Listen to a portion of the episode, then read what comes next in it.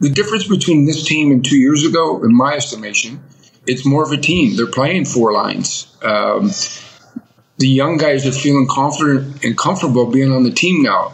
Uh, Paul's done a really good job with his six defense. I think this is as good as I've ever seen Darnell Nurse play. He's simplified his game. He's moving the puck. He's not worrying about getting 15 goals. And he's become a real strong defensive force for them. So they're a legit team this time around. They're not just relying on 29 and 97. From Howe to Hughes, from Beliveau to Bedard, we're your source for game worn jerseys. Go to meigray.com, M E I G R A Y.com to start your collection today. Get real. Get it from MeiGray.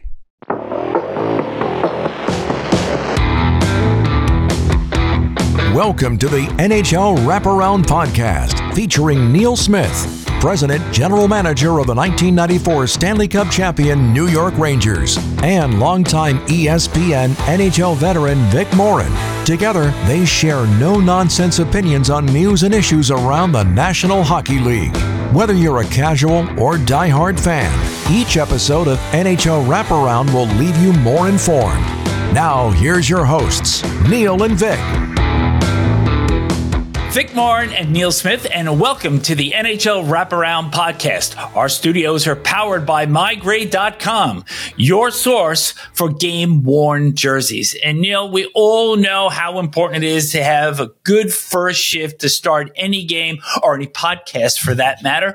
So we're going to start the show off with a couple of one timers. What is on your mind? Well, what's on my mind is uh, at the bottom of the league, and that is these teams that say that they're rebuilding and they've torn the team down to the bare bones and are going through a season with uh, a bare bones team. And I'm talking about Chicago Blackhawks and San Jose Sharks. Now, I don't know if this is the way in 2024 you rebuild a team by tearing it down to nothing.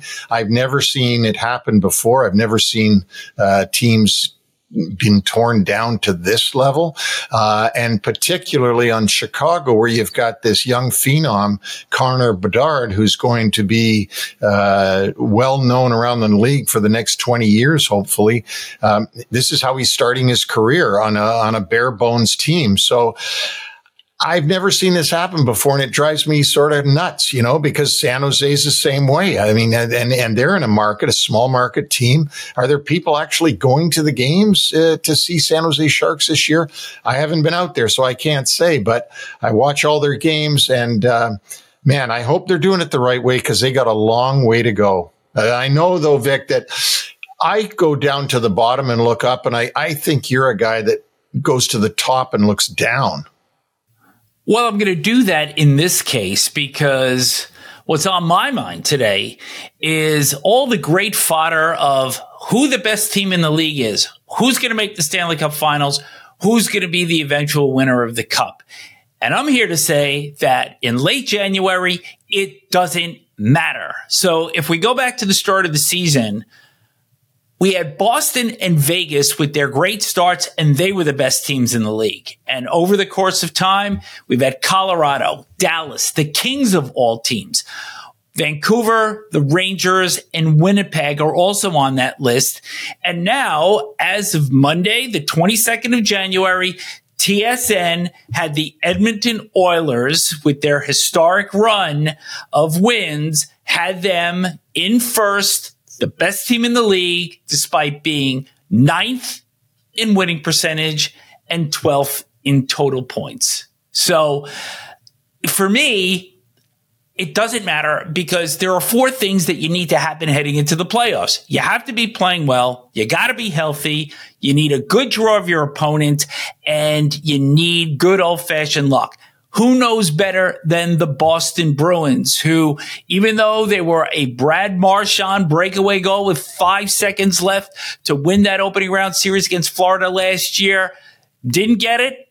Panthers come back from a 3-1 deficit, win the series, but also remember that the Panthers were the one team that played toe to toe with them during the regular season, weren't afraid to get into an alley fight with the Bruins. And at the end of the day, the Boston math was 65 wins, 135 points equals so what? So everybody keep talking about who the best team is, who's going to go on to the final. But for now, just doesn't matter.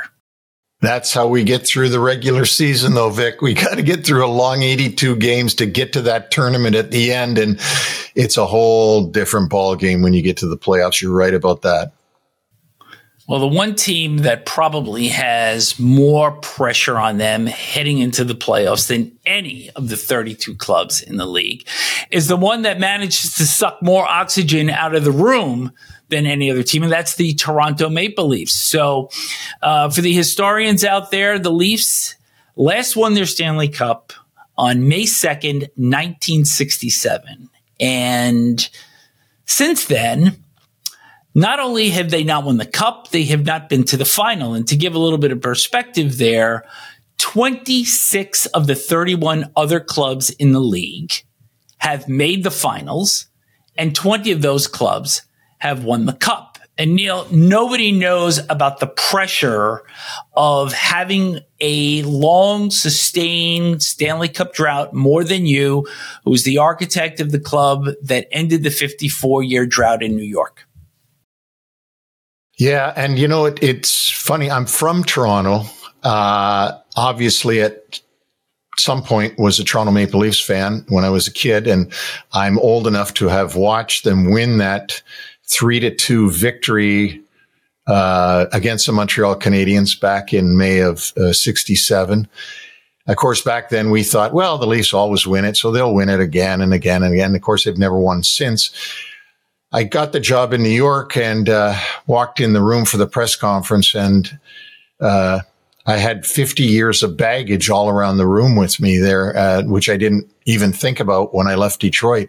So it was a constant in New York, constant about the 50 years, 51 years, 52 years, 53. And finally we ended it with 54, but it was, sh- it was put in our face every game. And one of the Leaf uh, management people that I was talking to about this and wh- why isn't it brought up more often? I said, because, you know, it got shoved in our face every day. And he said, quite honestly, I think because it's harder to chant 1967 than it was to chant 1940, done, done, done, done, done, 1940, which is what we got chanted at us everywhere we went. Um, so it, it, it is a lot of pressure uh, for Brendan Shanahan and the people beneath him at the current time, uh, Brad Treliving and and uh, the the coach Sheldon Keefe. Um, and I, I just wonder what it'll be like in Toronto when they someday do win it, because uh, at some point they're, I guess they're going to. I don't think that this team is made up uh, in a way that shows me that they can win the Stanley Cup. To be quite honest. I wanted to hit on a couple of things regarding that because obviously they've got some enormous contracts and to uh, put some scope on this. Their top four forwards, so that's Auston Matthews, John Tavares, William Nylander, and Mitch Marner are accounting for 48.5% of the salary cap for this year.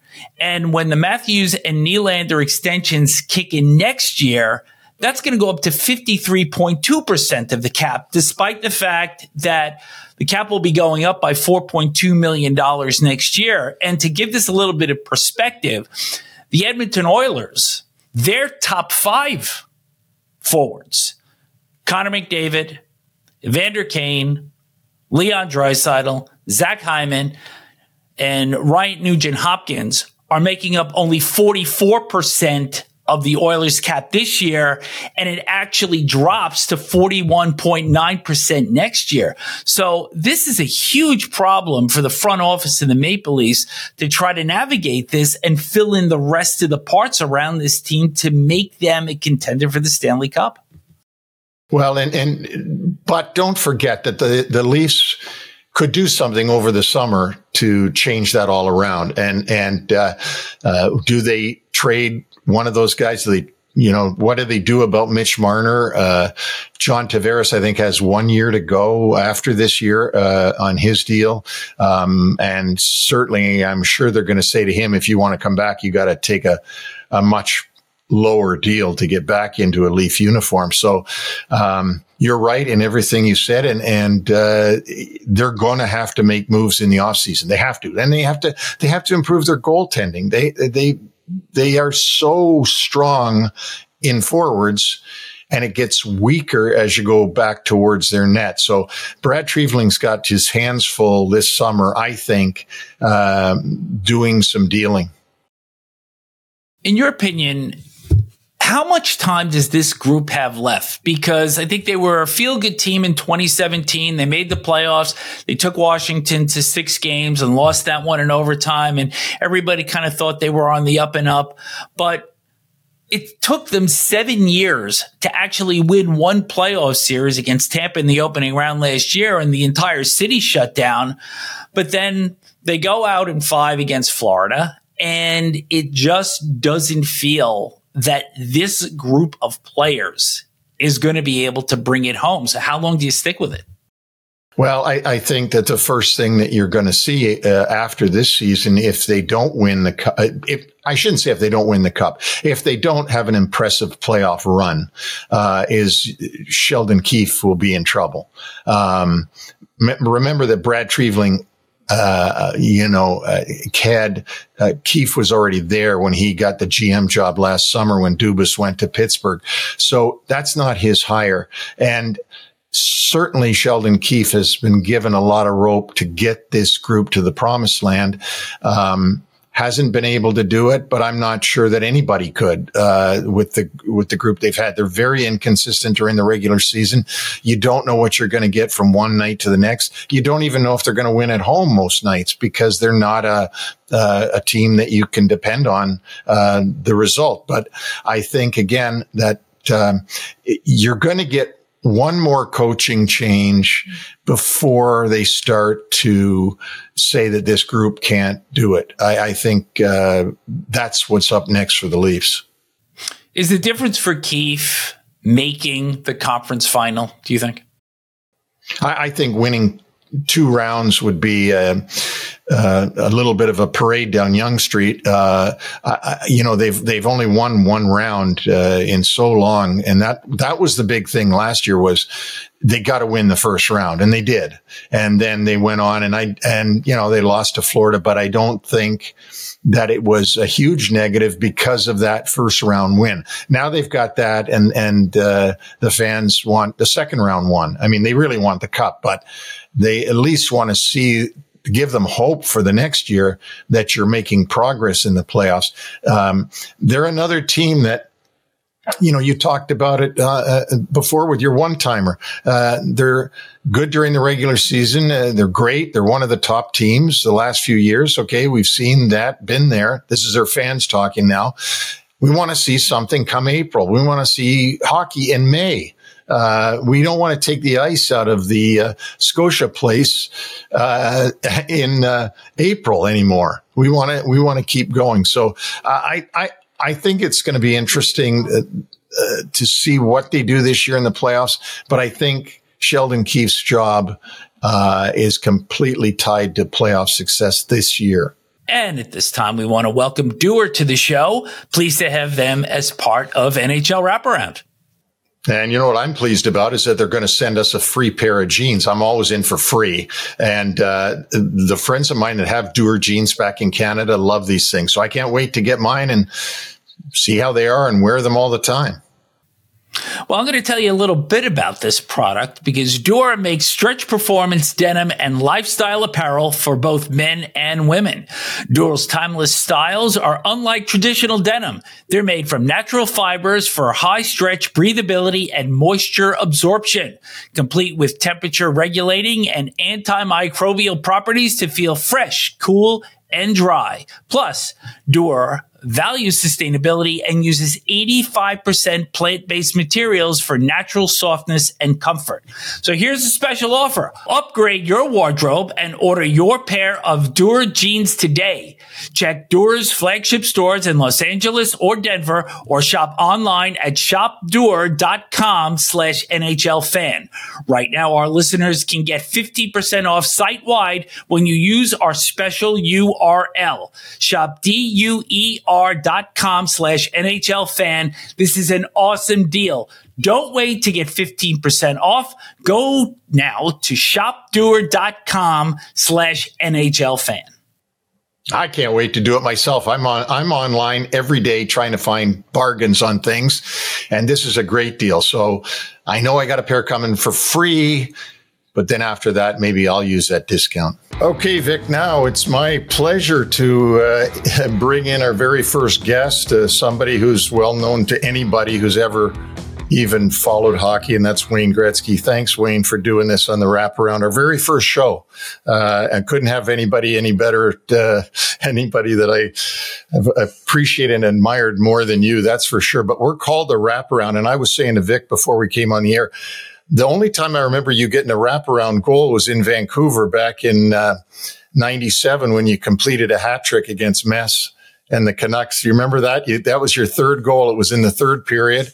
And uh, uh, I don't know if you remember that one, but it's very clear to me. I remember it. I remember for a few different reasons. One, uh, we just signed on um, a, a, guy that was a traveling secretary, I guess, assistant to uh, Neil and the team, Darren Blake. And for uh, my whole career, my whole life, I've always had steak and potato on the day of a game. And uh, that day after the morning skate, we went up to the team room uh, to have our 12:30 meal. And as I got up to the uh, counter, all I saw was salmon. And I turned around and I said, uh, "Where's the steaks?" And he said, "Everybody told me the best salmon in the world is in Vancouver. Order salmon." And I looked at him. I said, "Well, if you like your job, you better get me some steaks. I've never eaten salmon in my life on game day." so that was the start of the day, and he was all nervous. Of course, I was just kidding. But uh, I was uh, uh, at night. I remember I scored three goals, and the last one was a wraparound. And now these kids, they do all these tricks, and they practice it, and they love it. So the kids, Nathan MacKinnon, Connor McDavid, uh, Zegras these kids have so much skill and they practice it and they get excited about going and doing these things in front of fans and kids and good for them good on them. I, I just wasn't comfortable doing it. I wasn't great at it. Uh, i'm not sure mario loved it either. Uh, it was one of those things where we had nothing to gain and everything to lose by people saying well he can't shoot the puck that hard. He's not that accurate. He's not that fast. But I knew all that, so I, I, I wouldn't have been great in the skills. But good for these kids today that are doing it. Well, you talk about kids, and, and one of the things that I wanted to bring up to you to get your impression on is obviously the the, the greatest kid coming into the league now is Connor Bedard. And we saw him get hurt there in that New Jersey game when he came through the middle and Brendan Smith checked him legally, but ended up breaking his jaw. And it, it made me think about you and watching you go into Sault Ste. Marie and then watching you go into Indianapolis and Edmonton and then on into the NHL. You weren't a, you, you weren't a huge guy. I mean, you were tall, but you weren't, you know, you weren't a heavy guy, uh, by any stretch. And, um, you know, I I would think that you had to do something to adapt to uh, playing against big guys, just the same way as he's going to have to. What What do you think he's got to do to adapt? Well, first of all, let me say this about Smith. First of all, it was a legal hit. Uh, he just caught him in the right spot. Uh, I don't think by any means was he trying to hurt him, but I give him so much credit for he knew that he was going to have to fight, and he didn't back away from it. He said, I, I, I knew I had to answer the bell." Uh, he showed his teammates how tough he was, how respectful of the game he is. So my hat goes off off to Smith and how he handled himself after the hit.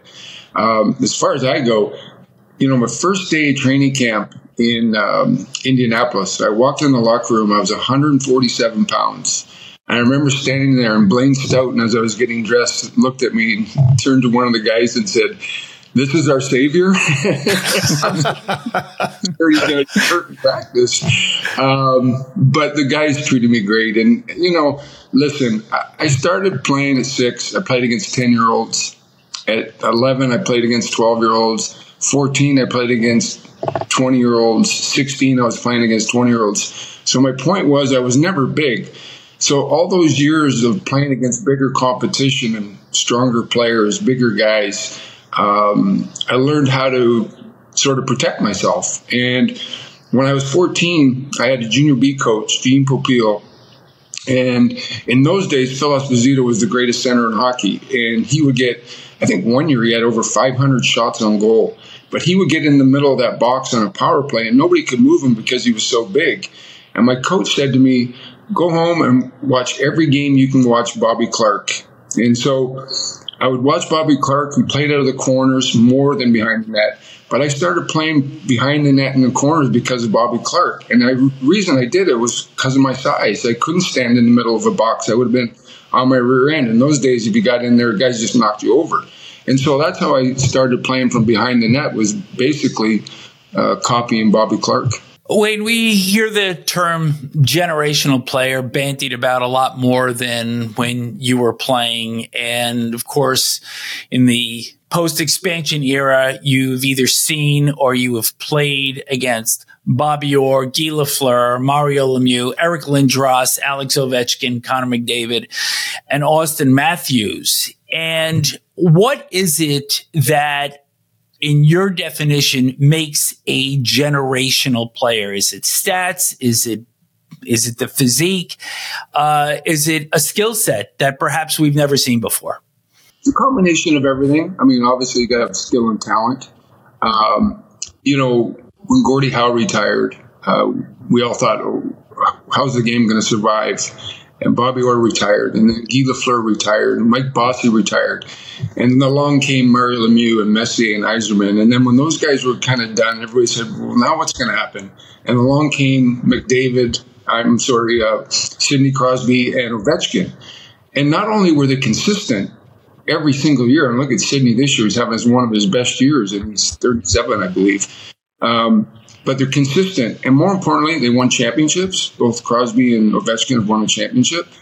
And on top of that, they've been great for the NHL and they've been incredibly wonderful in their communities, helping people who are less fortunate, being involved in helping kids that want to play the game of hockey. Um, so I think it's not just what you do on the ice; it's a combination of what you do on the ice, becoming a Stanley Cup champion, and how you fit into the community. And those two guys have been incredible. And so as they get older, now all of a sudden we got Leon Draisaitl, we got Nathan MacKinnon, we got Makar, we got Matthews, and of course Connor McDavid.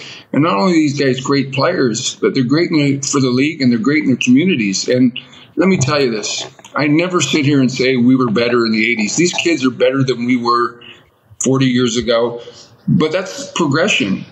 20 years from now, these, these kids coming in are going to be better than the guys playing today. But that's how the NHL grows, and that's how we make it bigger and better every year.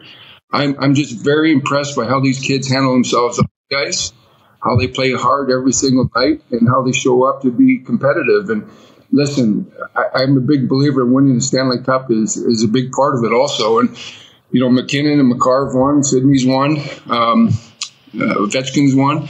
It would be nice to see Matthews win a Stanley Cup. It'd be nice to see McDavid and Draisaitl win a Stanley Cup. Uh, that would be great for them. Well, it's a perfect dovetail into what I wanted to ask you about next. And of course, there's the ongoing discussion about Alex Ovechkin. Will he, won't he? Reach your all time mark of 894 goals. But there's another player out there whose metrics at this stage of his career are actually better. And I just marvel at the ice coverage and the diversity in goal scoring in Auston Matthews. And uh, do you see him potentially reaching that 800 goal mark at some point? Absolutely. And, and let me tell you, uh, I remember Gordie was traveling with us when I had a chance to break his record. And I remember we were tied, and I was at dinner with my dad, and I said, you know, in a lot of ways, I feel really guilty that um, I'm going to break Gordie's record. And he said, you, you shouldn't feel that way because uh, he's such a classy person. He's, he's genuinely happy for you. And then in the next breath, my dad looked at me and he said, will you be the same class as Gordie Howe? Because one day some guy's going to come along and break your record. And I remember looking at him going, oh, can I get it first? so, um, you know what? It's hard. It's hard to score eight goals in the National Hockey League. Uh, but as you said, Auston's metrics, he's just been a wonderful player. And listen, it's hard to play in Toronto. He's under the microscope. It's hard for McDavid and uh, Edmonton. I love what Pettersson and uh, uh, and Miller are doing in Vancouver and Hughes. Um, those markets are hard to play in. You got to people demand you play well every single night, and that's what Auston Matthews is doing. Shows up every game. He plays hard every night, and consequently, he's going to have a chance one day, barring injury and staying healthy. Yeah, he'll definitely have a chance. Hey, Gretz, your old team, uh, the team that you're probably most known for, the Edmonton Oilers, they've turned their season around, and uh, it's it's been an amazing thing to watch from the beginning and, and that start that nobody could believe they were having to to where they're playing now, which is sort of more believable because they're winning so many games. But do, do you think this is reality now? Is this the real Oilers, or or are we somewhere in between? Um, I think it's a combination of a lot of things. First of all people are kind of forgetting they won eight in a row, then lost three in a row, and then I think they've won 14 in a row. So there's something like 22 and three in their last 25 games. And then if you look at the team statistically, last year they were being carried completely on their power play. This year that's not the case. They're winning a lot of 2 1 games, 3 2 games. Uh, they're winning with team defense, with some structure. Uh, my brother, who works for the Oilers, uh, told me yesterday that in the game the other night, uh, Derek Ryan had 20 shifts, and uh, Connor McDavid had 22 shifts. And it just shows you now they're playing more as a team. You to be successful in the NHL now, you got to have four lines. You look at Vegas and Colorado, the last two winners. They they played four lines, six D. The game is too hard. It's too fast. It's it's a big man's game, and you got to have. You can't play two guys 26 minutes a game and expect to win. And I, I think that's the one thing the coach brought in. He's playing four lines. He's he's really comfortable with the six defensemen. I think Kenny Holland made a tremendous trade in, in getting Ekholm from uh, Nashville last year. He gave him some size and a little bit of toughness and meanness back there, and defensively he's really solid. The goaltender started off a little bit shaky, but you know, it's hard when you have that first good year as a rookie, and then the next year, everybody's expectations of you is so high. And for him, I think he was a little bit nervous at the beginning, and the team structure wasn't great the first 12 games. Since then, his goaltending with the team structure has been just tremendous. We don't hear any more talk about the Oilers trading to get a goaltender, and that just shows you the patience of a good general manager. He didn't panic at two and nine, which he could have. People were hollering to trade first round picks for a goaltender, and he didn't do that. He stuck to his guns. He believed in his organization, and they've turned it around. They're a legitimate contender not only to uh, uh, uh, make the playoffs, but maybe to finish first in their division, uh, barring uh, Vancouver breakdown. it's going to be tough, but legitimately, the way they're playing, I, I, the sky's the limit for them, and good for them. And they're a little bit older now. They've had a couple years of playoff experience. Uh, they've gone into Calgary and beat them in a series. They know how difficult it is to win in Colorado. They beat LA, uh, winning in LA. So you know, Edmonton's legit. Um, the problem is Vancouver's legit. Uh, Colorado's legit. Dallas is strong. And look at St. Louis. They're coming on again. And they've got tremendous grit and they got great leadership with Braden Schenn. And Binnington's proven to win a Stanley Cup. Uh, they're going to be tough too. Every team, we, we said it before, all you got to do is get in. The eight teams now are so evenly matched. Um, LA proved that by winning Stanley Cup, finishing eighth. So all you got to do is get in. When I wanted to ask you, you know, a couple of years ago when Jay Woodcroft took over, they improved their defensive structure. They made the playoffs. They had a good run to the conference finals until they uh, were swept out by the Colorado Avalanche. So this time around, there's a couple of more years of experience, and your buddy Paul Coffey is coaching the defense along with uh, Kris Knoblauch, the head coach. Is this sustainable? To win 16 games in the playoffs once we get to the spring? Yeah, I, I think, listen, the, difference between this team and two years ago, in my estimation, it's more of a team. They're playing four lines. Um, the young guys are feeling confident and comfortable being on the team now. Uh, Paul's done a really good job with his six defense. I think this is as good as I've ever seen Darnell Nurse play. He's simplified his game. He's moving the puck. He's not worrying about getting 15 goals and he's become a real strong defensive force for them. So they're a legit team this time around. They're not just relying on 29 and 97. Uh, you got guys like McLeod that are playing well, Derek Ryan, and I still think there's a little bit more in the tank with Vander Kane. Uh, two years ago when they're in the playoffs, I thought he was their best player. And if he gets back to that sort of level, they're going to be a tough team to beat uh, because they are playing four lines now and they are more structured defensively. And their goaltender is playing with confidence now. Great. Want to uh, just uh, wrap up my part of this. A uh, little bit of a question here for you. The toughest task that you've ever had in hockey facing Mark Messier after after you left the Oilers, coaching the Coyotes, or adapting to your role as an analyst with TNT? Well, the analyst thing was kind of easy because I can talk hockey all day long, and we have a great group. And Liam uh, is such a great host, and I've never seen a guy more professional than him. It's been fun working with Anson Carter, and of course, um, you know, uh, Henrik has been tremendous. And when I did get the phone call to, to, to work with them, my boys said to me, Dad, you, you got to get Paul Bissonnette hired. And I said, oh, okay, why? Go, he, he's unreal. And so when I called them back, they said, nobody knows they've already hired Paul Bissonnette. But he's just really, I always say to him, you know, he's, he's a showman, obviously, and he's good at it, but he knows more about the game than people know and realize. He's really intelligent. He studies it. He watches a lot of video. He watches a lot of games and it's been a pleasure. It's been I wouldn't say it's been easy, but it's been a transition that I've loved. Um, playing against Mark was really difficult. Uh, I, I, said this before. I I never got comfortable ever going back and playing in Edmonton against the Oilers. Uh, the people there for ten years treated me like their own son. Uh, and, and, it was just it was really hard. I never ever got comfortable going back there.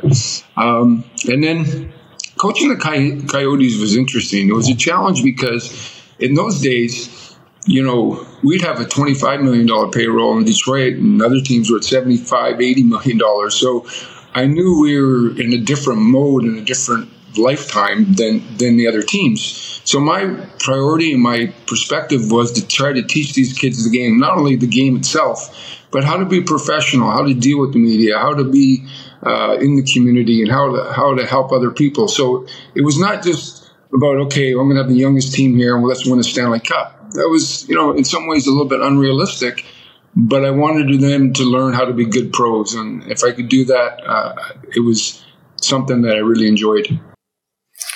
Well, Gretz, I, I want to thank you for coming on the show and, and being our first guest. And, you know, this show is supposed to be about hockey because that's my background. Uh, and of course, Vic has comes from the world of ESPN and, and you're from both worlds now. and that's why we wanted to throw some TV in there. But, um, man, this has really been fun. It's been great. Thank you so much for uh, giving us your time and hopefully in the future we can talk again. Okay, and Neil, thank you, and Vic. Good luck to you guys on your show, and it was my pleasure to be your first guest. Loved it. Thank you. Thanks so much. Get real, get it from MeiGray. And Neil, I have to say that I have been on this site and I am absolutely blown away by the jerseys and the collectibles that are available on this site. Uh, I've watched MeiGray grow from literally nothing to the company they are today. They're authenticators. Their stuff is all real. They go a thousand percent to make sure that when they sell you something, it is the real deal. It came off the athlete and, um, they're really amazing. Go on their site. You'll see some stuff you've never seen before. All right. And with that, we're going to transition to uh, another topic. And Neil, you spent a lot of time at UBS Arena, and recently the coaching change was made with the Islanders, uh, with Lou Lamoriello dismissing Lane Lambert and bringing in Patrick Roy. And if ever there was an odd couple with the very buttoned down Lamoriello and pretty much an, an open book, hard on his sleeve kind of guy like Patrick Roy, uh, th- this is this is quite quite a pairing. I've I've watched Lou's career uh, from when he got to the Devils, uh, you know, many years ago, uh, uh coming out of Providence College, and he's had quite a m- number of coaches uh, in his years with the Devils, and then uh, the couple of years with Toronto. They they only had the one coach, which he didn't bring in, um, but then he, he's now in uh, with the Islanders, and this is his third uh, selection of coaches. When he got there, Doug Weight was there. Uh, he was let go by Lou, and then uh, Lou brings in Barry Trotz, fresh off of uh, a Stanley Cup in Washington. It was a great hire, um, gave the the club uh, credibility right away. They did quite well in, in the COVID years when you think about their playoff runs, um, and then Barry left and is now GM of Nash. Nashville. Uh, his assistant, Lane Lambert, was made coach by Lou and now has been fired by Lou a year and a half into his tenure.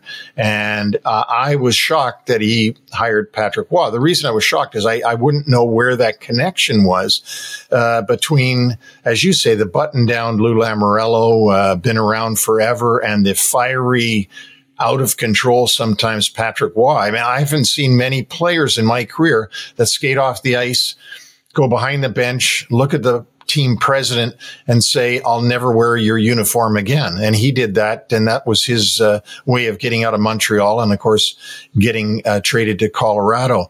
Um, I think you nailed it when you said they're the odd couple. I, I it's going to be very interesting. Lou Lamoriello is no stranger to some impulse moves or just moves in the midst of a season. During his tenure in New Jersey, he made 19 coaching moves involving 16 different individuals, including himself, by the way. So I'm wondering here that we have a small sample size of games that we have seen thus far with the Islanders. It looks very much the same. I mean, is this move a caffeine shot for the Islanders to kind of jolt them and see if they can get into the playoffs? Because I'm having a hard time making heads or tails out of it. Well, obviously, Lou thinks that his team is a playoff team the way it was constructed last season. He, he didn't do much in the offseason besides uh, sign some of their veteran players to longer contracts. Uh, he brought in Pierre Engvall, uh, who's not a game changer uh, for them. They have excellent goaltending, but they didn't do much else in the offseason. So I'm sure he was disappointed in the results that Lane Lambert was getting. And I think to some extent is saying like, I want to give this team a jolt. They're good enough to be in the playoffs. Who will give them a big jolt? Well, Patrick Roy will definitely do that. And he is accomplishing that off the ice. Uh, you know, their results have been, uh, you know, lukewarm at best. Um, but I, I do think his fiery brand of uh, coaching style is much different than what they've had there before. So I know that at the UBS Arena, the fans, uh, uh, are dying for the team to make the playoffs. They snuck in last year, uh, only I think because Pittsburgh folded at the end and lost two critical games to Chicago and Columbus. Um, so the uh, Islanders made it on the very last day of the season and then uh, lost to Carolina, which was expected. Um, but I know their their fan base is very hungry for them to be in the playoffs again this year. How important it is it to create some sort of identity? Because I think that's the one thing that the Islanders have been lacking the entire season. You know, they started off and it was kind of just a uh, a dull, slow team, and then Lambert, to his credit, actually got them to open up their game a little bit, and they did have a little bit of an upward trajectory before finally failing to the point that Lambert uh, lost his job. So, um, is that something that was going to be able to create for them? I, I, I, would think so. I mean, everywhere that Patrick Roy has been, including his uh, stint as the owner coach of uh, Quebec Remparts, uh, he has made an identity for those teams. His Colorado team, his first year was was excellent, uh, and then they fell off in year two and three. Um, I think he will be able to create an identity for them. It, it, it shouldn't be about the coach, and he's said that himself, but. Um, he, the players are the players. I mean, they have what they have there. They're not, they're not really changing. So far, I haven't seen much difference in the in the way the team has played. Uh, but again, your words, uh, it's a small sample size. It certainly is, and he needs a lot more uh, uh track to run on than what he's been given so far. So. Uh, he, he definitely will have a fiery identity, and I would imagine he'll get his team fired up as well. Now it's time for a segment that is very special to both Neil and myself. It's the human side of the story, and it gives both Neil and I the opportunity to share some of the experiences that we have had during the course of our long careers. And today kind of has a theme of how we both got started in our respective fields. Yeah, Vic, I think we both have great stories, uh, and, and uh, mine is uh, very unique. Uh, I was a, a minor league hockey player uh, in 1980, uh, and I uh, ended up uh, taking a job in New York uh, with a giftware company. I was in their sales. Um, I didn't like being out of hockey at all. So when Jimmy Devellano uh, came to town, he he was able to get me a press pass to go to the Nassau Coliseum and see all the Islander games, which I was forever thankful for. And while being at Nassau Coliseum and being in the press box in the press room, um, I got to meet Jill Nee, who was uh, uh, one of the people in their PR department. Um, I noticed that the Islanders were playing at Madison Square Garden one night, and I asked her if I could go. She got me on the press list. Uh, this is where it gets to be fun. I, I go up and I'm sitting near Lorne Henning in the open press box at Madison Square Garden, which was basically in the seats. Uh, there was a lot of hecklers in the blue seats at Madison Square Garden, and they started abusing Lorne Henning the assistant coach of the Islanders, and it, it became a confrontation. And the uh, security actually had to take Lorne Henning down to the locker room uh, because it got that fiery. And a light bulb went off in my head of, geez, I could come to all the Ranger games and watch the games and, and give them reports. They wouldn't know that I was working for the Islanders.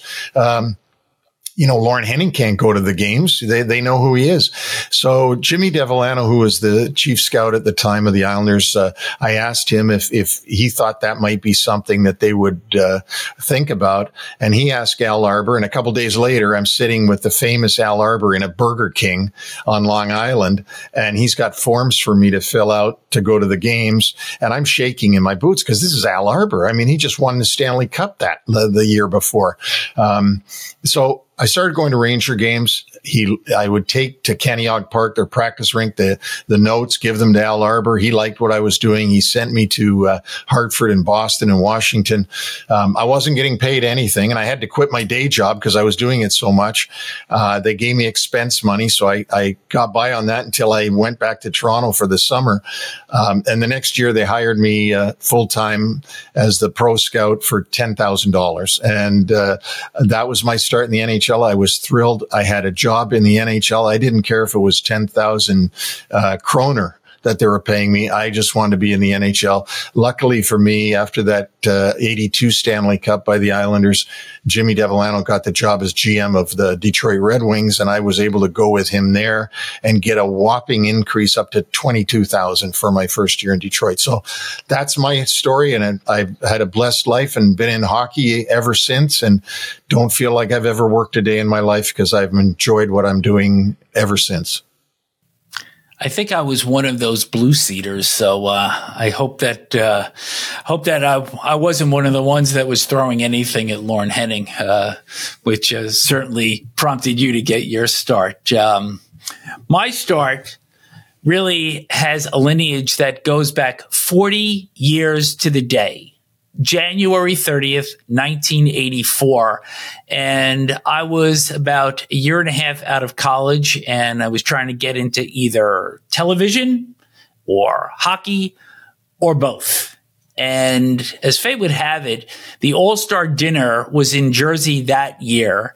And I was uh, brought up in Teaneck, New Jersey. And the dinner that night was at a hotel about two minutes from where I lived. So at the time, I was working on some new analytical stats and wanted to see if I could hand stuff out to people that were there. And I walked in and uh, my jaw dropped. I saw Wayne Gretzky dining with Gordie Howe and saw all the All Stars milling about. I ran into Hall of Fame broadcaster Mike Emrick. And right before I was about to leave, I saw writer Stan Fischler off in the corner doing interviews for Sports Channel. And I wasn't a big fan of Stan's because I was a Ranger guy dating back to my first game in 1968 and Stan was covering for the Islanders. So I decided whether or not I should actually approach him. And fortunately, I had a moment of sanity and I approached him and I said, Stan, I am working on some statistics which involve stats combined with playing styles. And I wondered if you'd be interested in seeing my work. And Stan never looked at me. And he just gave me his number, said, call me in a week.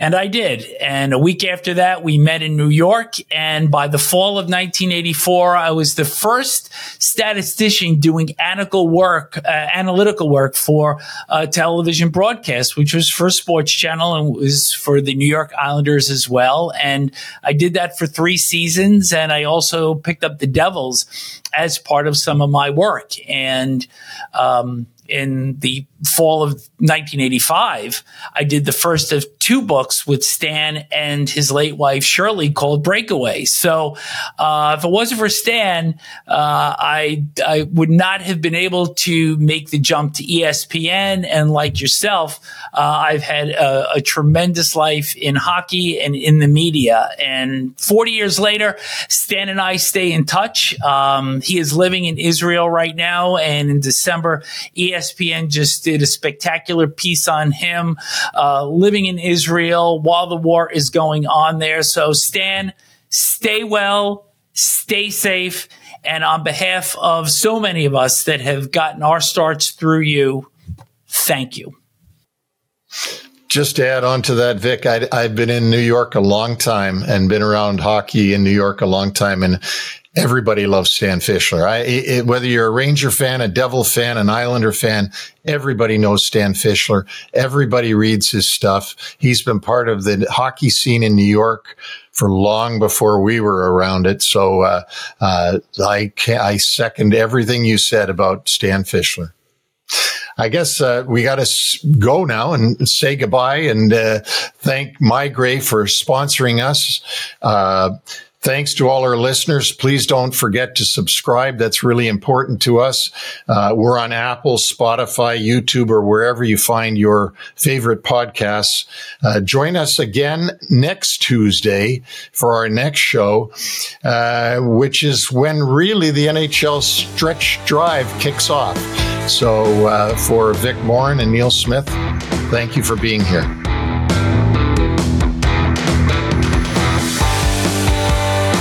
Thanks for joining us on the NHL Wraparound Podcast. Don't forget to subscribe to stay up to date on all the NHL action.